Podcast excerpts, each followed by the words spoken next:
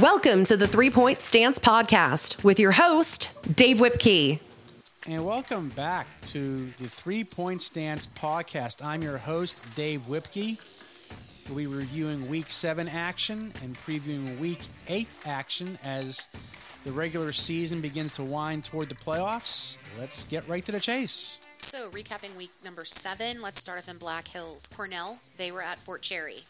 This has been a fun conference to follow for this season of the 3 Point Stance. And Fort Cherry has established themselves as the top dog in that conference as they knocked off Cornell 42-13 last Friday at Jim Gary Stadium on the campus of Fort Cherry High School. But it didn't come out without a fight early as Cornell, who had lost a close one the previous week to Bishop Canavan, got out to an early 7-0 lead when Khalil Johnson busted off a 63-yard touchdown run to give the Cornell Raiders a 7-0 lead that held throughout the first quarter. But credit the Rangers as they woke up in the second as the underrated Ethan Folletto scoring from 40 yards out to tie the score. And from there on, it was all Fort Cherry as the do-everything Matt Sieg put the Rangers up 14-7 with a 27-yard touchdown run. He also struck again after Louis Ryan intercepted a Raider pass and brought it back to the 3-yard line. Sieg went in and plunged in from there to give him a 21-7 lead. Fort Cherry took over as they took a 28-7 lead in the halftime, and they cruised on home at 42-13. Give it up for the Rangers as they are looking stronger and stronger in single A. They right now are 5-0 in conference. 8-0 overall. Cornell falls to 3-2 in conference and 6-2 overall. Over to Century Conference, McGuffey was at Keystone Oaks. McGuffey getting revenge for last year. They lost a heartbreaker to Keystone Oaks at home last year. This year was different. The game was at Dormont Stadium. This time McGuffey, they built another rather sizable lead, and they hung on. They built a 9-point first-half lead. Ended up hanging on in the fourth quarter to edge out Keystone Oaks 16-14. The win keeps McGuffey at 5-0 in conference, 6-2 overall, and they are alone in first place in the conference as the Highlanders are currently sitting a half game ahead of their rival Washington Prexies. McGuffey forged an early 9-0 lead in the first quarter. They scored a touchdown off a bad snap on a Keystone Oaks punt. That led to a safety. And on the ensuing possession, Connor Crow for the Highlanders raced 65 yards for a touchdown that gave McGuffey their 9-0 lead. Keystone Oaks closed with a 9-7 when Nathan Rohe picked up a McGuffey fumble, returned at 60 yards for a touchdown. McGuffey pulled back ahead 16-7 when Charles Wager scored on a 1-yard plunge following a long Logan Carlisle punt return. But Keystone Oaks got back into it off a DeMeo LeConte 3-yard touchdown run. But McGuffey ran it out in fourth quarter when they blocked a field goal. And on their next possession, McGuffey just basically took the ball and ran out the clock. The key play on that drive was a 5-yard run by Connor Crow on 4th and 3 from Highlanders 49. And from there, the Highlanders were able to kneel it out, and they took him a nice win on the road. Tri-County South, West Green was at Beth Center. The West Green Pioneers keep on rolling as they rolled into Fredericktown and took care of a pretty strong Beth Center squad, 37-12. West Green moves to 4-1 in conference, 6-2 overall, while Beth Center falls to 3-2 in conference and 3-5 overall. Johnny Lampe was the star for West Green. He scored on 3 short touchdown runs. The do-everything Colin Brady added an opening 84-yard kickoff return for a score. Beth Center was able to get within 22-6 in the third quarter when Jonah Susan ran 3 yards for a touchdown. But West Green turned out the lights when quarterback Lane Allison hooked up with Parker Burns on a 24-yard touchdown pass. Ethan Varesco, who 2 weeks ago rushed for 438 yards in a win over Bentworth, scored on a 14-yard run midway through the fourth quarter to pull Beth Center within 30-12. But that was pretty much it as West Green turned out the lights at 37-12. Billy Whitlock finished with 151 yards on 16 carries for West Green. Varesco was held to 76 yards on 18 carries for Beth Center. Another Tri-County South matchup, California, they were at Carmichael's. Yeah, California moving one step closer to winning the Tri-County South as they defeated Carmichael's 58-13 on the road Friday night. The Trojans improving to 5-0 in conference play and 7-1 overall. They'll host Beth Center this next week, and they'll close the regular season at Bentworth. Spencer Petrucci and Jake Lehu each scoring 2 touchdowns for California, who built up a 24-0 lead after the first quarter. Ambrose Adamson caught a 9-yard touchdown pass from A.J. Donaldson, and Malachi Peak scoring on a 2-yard run for the Mikes, who fall to 1-4 and 2-6 overall. In non-conference play, Uniontown was at Waynesburg. Waynesburg had a bit of a stretch in the middle of the season when they lost to McGuffey and lost at home to Wash High, but they've seemed to have righted the ship as they defeated Uniontown 38-6 in non-conference play at Waynesburg High School. Braden Woods was the big man on campus for the week as he ran for 3 touchdowns. Jake Stevenson threw the first of his 2 touchdown passes at 9:48 of the first quarter as Chase Fox pulled in a 13-yard reception for a 6-0 lead. Jake Ricciuti also caught a 13-yard touchdown catch from Stevenson to give the Raiders a 13-0 lead early on in the contest. Uniontown's K. Adrian McClee got his team on the scoreboard after pulling in a 58-yard reception from quarterback Cam Jackson on a halfback option pass with 6:21 remaining in the contest. Too little too late as Waynesburg is now sitting at 6-2 overall and 2-2 in the Century Conference. And now for a Century Conference matchup, Washington was at Charleroi. This was never a contest from the start as Wash High took care of Charleroi 67-0 at Charleroi Myron Patio Stadium. The Prexies had 408 yards rushing. Eddie Lewis rushed for 166 of those and scored 3 touchdowns, while teammate Tristan Reed was 4 of 9 passing for 100 yards and 1 score. Xavier Willis caught a 29-yard touchdown reception from Reed in the first quarter, and Brody Coomer made the second of his 7 PATs. Trayshawn Porter scoring on short runs of 1 and 2 yards. Caden Cook got into the act for the Prexies as he had a 5-yard touchdown run, and James Carter scored on runs of 4 and 24 yards. The Prexies are 4-0 in conference and 8-0 overall. And now over to the Big Seven, Laurel Highlands. They were at Trinity. Stop the presses because the Trinity Hillers are going in the playoffs in Quad A.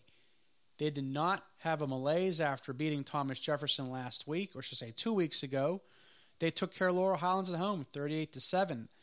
Trinity now sits at 5-3 overall and 3-2 in conference, and they scored on all 6 of their possessions in the first half for a 38-0 lead at the half. And you know what that means. The clock ran continuously in the second half. Dante DeRubo for the Hillers pulled in the first of his 2 touchdown receptions from Jonah Williamson at 8:23 of the first quarter. And Andy Palm connected on the first of his 5 extra points. Andrew Durig, who's had a nice season for the Hillers, caught a 39-yard touchdown pass from Williamson at 10:57 of the second quarter. DeRubo caught his second touchdown pass in the first half, and Nico Morrow added a 1-yard touchdown run to extend Trinity's lead to 38-0 at the half. Quarterback Jonah Williamson finished 14 of 20 passing for 182 yards. He also added 63 yards rushing on 8 carries. Teammate Luke Laycock caught 4 of those passes for 65 yards, while Mr. Durig gaining 64 yards on 6 attempts. The Hillers are going to the playoffs. What a tremendous season they've had so far. And let's talk more Tri-County South. Jefferson Morgan, they played host to Monessen. Jefferson Morgan also having a sneaky good year as they defeated Monessen 46-12. Wide receiver Deacon DeHowitt caught 3 of those touchdown passes and returned a kickoff for a score.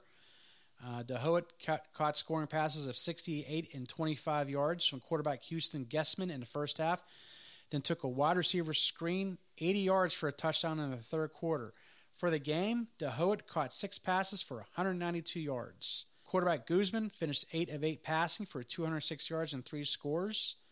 Both Monessen touchdowns came off kickoff returns. Tim Kershaw returned one for 86 yards for a score in the first quarter, while Tyvon Kershaw brought another one back for 83 yards in the second quarter. Jefferson Morgan's Colin Bisceglia rushed for 107 yards on 13 carries. Don't sleep now, but the Jefferson Morgan Rockets are sitting at 4-1 in conference and 5-3 overall. And another Tri-County South game, Mabletown, they were at Bentworth. I know we're not supposed to root for anyone here on the 3-Point Stance podcast, or anyone in media should be rooting for any particular team, but this result kind of warmed my heart. Mabletown getting back in the win column. They defeated Bentworth 38-36 on Friday night in Ellsworth as both squads combined for nearly 900 yards of offense. Both teams scored 5 touchdowns, but the difference in the game was Mabletown was able to convert their 4 two-point conversions, including one with 6:56 remaining. The Maples led 16-7 before Bentworth rallied to tie the game up at 22 at the half. The Bearcats went ahead 29-22 in the third quarter on a 5-yard touchdown run by quarterback Vitaly Daniels, who also rushed for 126 yards on 17 carries. The quarterback also completed 9 of 14 throws for 163 yards and 3 touchdowns. Bentworth stayed in front for only 13 seconds, however, as A.J. Venata from Mabletown threw a 61-yard touchdown pass to Brock Evans. Evan Griffin ran in a 2-point conversion and put the Maples up again 30-29. Griffin added a 3-yard touchdown run with 6:56 to play, and Venata tacked on a conversion run that made it 38-29 and basically put the game out of reach. You got to give it up for the Mabletown Maples. They were a mashed unit just a couple weeks ago, but they got back into it, and they are now sitting at 1-4 in conference, 3-5 overall, while Bentworth sits at 2-6 overall, 1-4 in conference. In the Black Hills, Our Lady of the Sacred Heart was at Avella. Speaking of a mass unit, Avella had a game canceled, or should I say postponed on them earlier this year due to injuries. They were able to take the field this week against Our Lady of the Sacred Heart, and they did hang tough, but they just came up short. They lost 29-16 Friday at home. The Eagles of Avella, Isaiah Braddock, scored on a 1-yard run and ran in a 2-point conversion to get Avella back within the contest at 23-16 with 5:21 remaining. But Olsch responded with a scoring drive that was capped off by Brandon Brazell's 15-yard touchdown run with 1:46 remaining, and that put the game out of reach. Brazell also scored on a 4-yard run in the second quarter, while Patrick Altmar converted on the first of his 2-point point-after attempts. The Eagles, however, even though they're 1-4, they are struggling along in conference, but they are 3-5 overall. They're hanging in there, and hopefully they get things together, maybe win a game or two before the season ends here, as Charles Rush also added a 9-yard touchdown run. And Cole Jaworski was able to throw a touchdown pass to Nate Rankin. And the Eagles hung tough all night, but unfortunately just could not get over the top in this one. Then let's talk about non-conference. This was your 3-Point Stance game of the week. It was Peters. They were at Mount Lebanon. And Peters Township, the heavyweight of 5A, rolled into 6A Mount Lebanon. And some people thought this could have been a contest. It wasn't. The Indians took care of Mount Lebanon 42-0. The highlight, or should I say the headline for this game, is the Peters Township defense. They held Mount Lebanon, a 6A school with 6A athletes, to 10 yards of total offense and 2 first downs for the entire ball game. What a performance by the Peters Township defense. Quarterback Nolan DeLucia for the Indians, he was strong as well, completed 15 of 19 passes for 269 yards. Nick McCullough scoring 2 touchdowns of 69 of 44-yard passes from quarterback DeLucia. Vinny Sarcone got in the action with 2 short touchdown runs, and Reston Lehman got a 39-yard interception return for a score before the end of the half. Quarterback Chris Sabrone come on in relief in the second half. He threw an 18-yard touchdown pass to Dominic Sirianni for the final tally of 42-0. Over Mount Lebanon. And another non-conference matchup, Upper St. Clair, they were at Cannon Mac. Yeah, this is a heartbreaker for Cannon McMillan. They had a 2-score lead in the second half against Upper St. Clair, but their offense just could not stay on the field. They ended up falling 24-17 in non-conference play. Upper St. Clair's Ethan Hellman, his 5-yard touchdown run, gave Upper St. Clair the final points they needed in their win. Quarterback Mike Evans, not quite ready to return for Canamac. He was not in there as Ty Genesma was starting quarterback for Canamac, was able to get the Big Macs out to a 17-3 lead going into the fourth quarter, but they just couldn't hang on as the Canamac defense was seemingly stuck on the field the entire second half because the Canamac offense really couldn't do much of anything. Gino Calgaro did his best. He did pick up a blocked field goal and race it 80 yards for a touchdown that gets the Canamac some points on the board. But they just could not keep the offense on the field. According to Coach Mike Evans, they're banged up. Right now, they're 2 one-dimensional offense, and that's not gonna help you when you're playing a quality program like Upper St. Clair.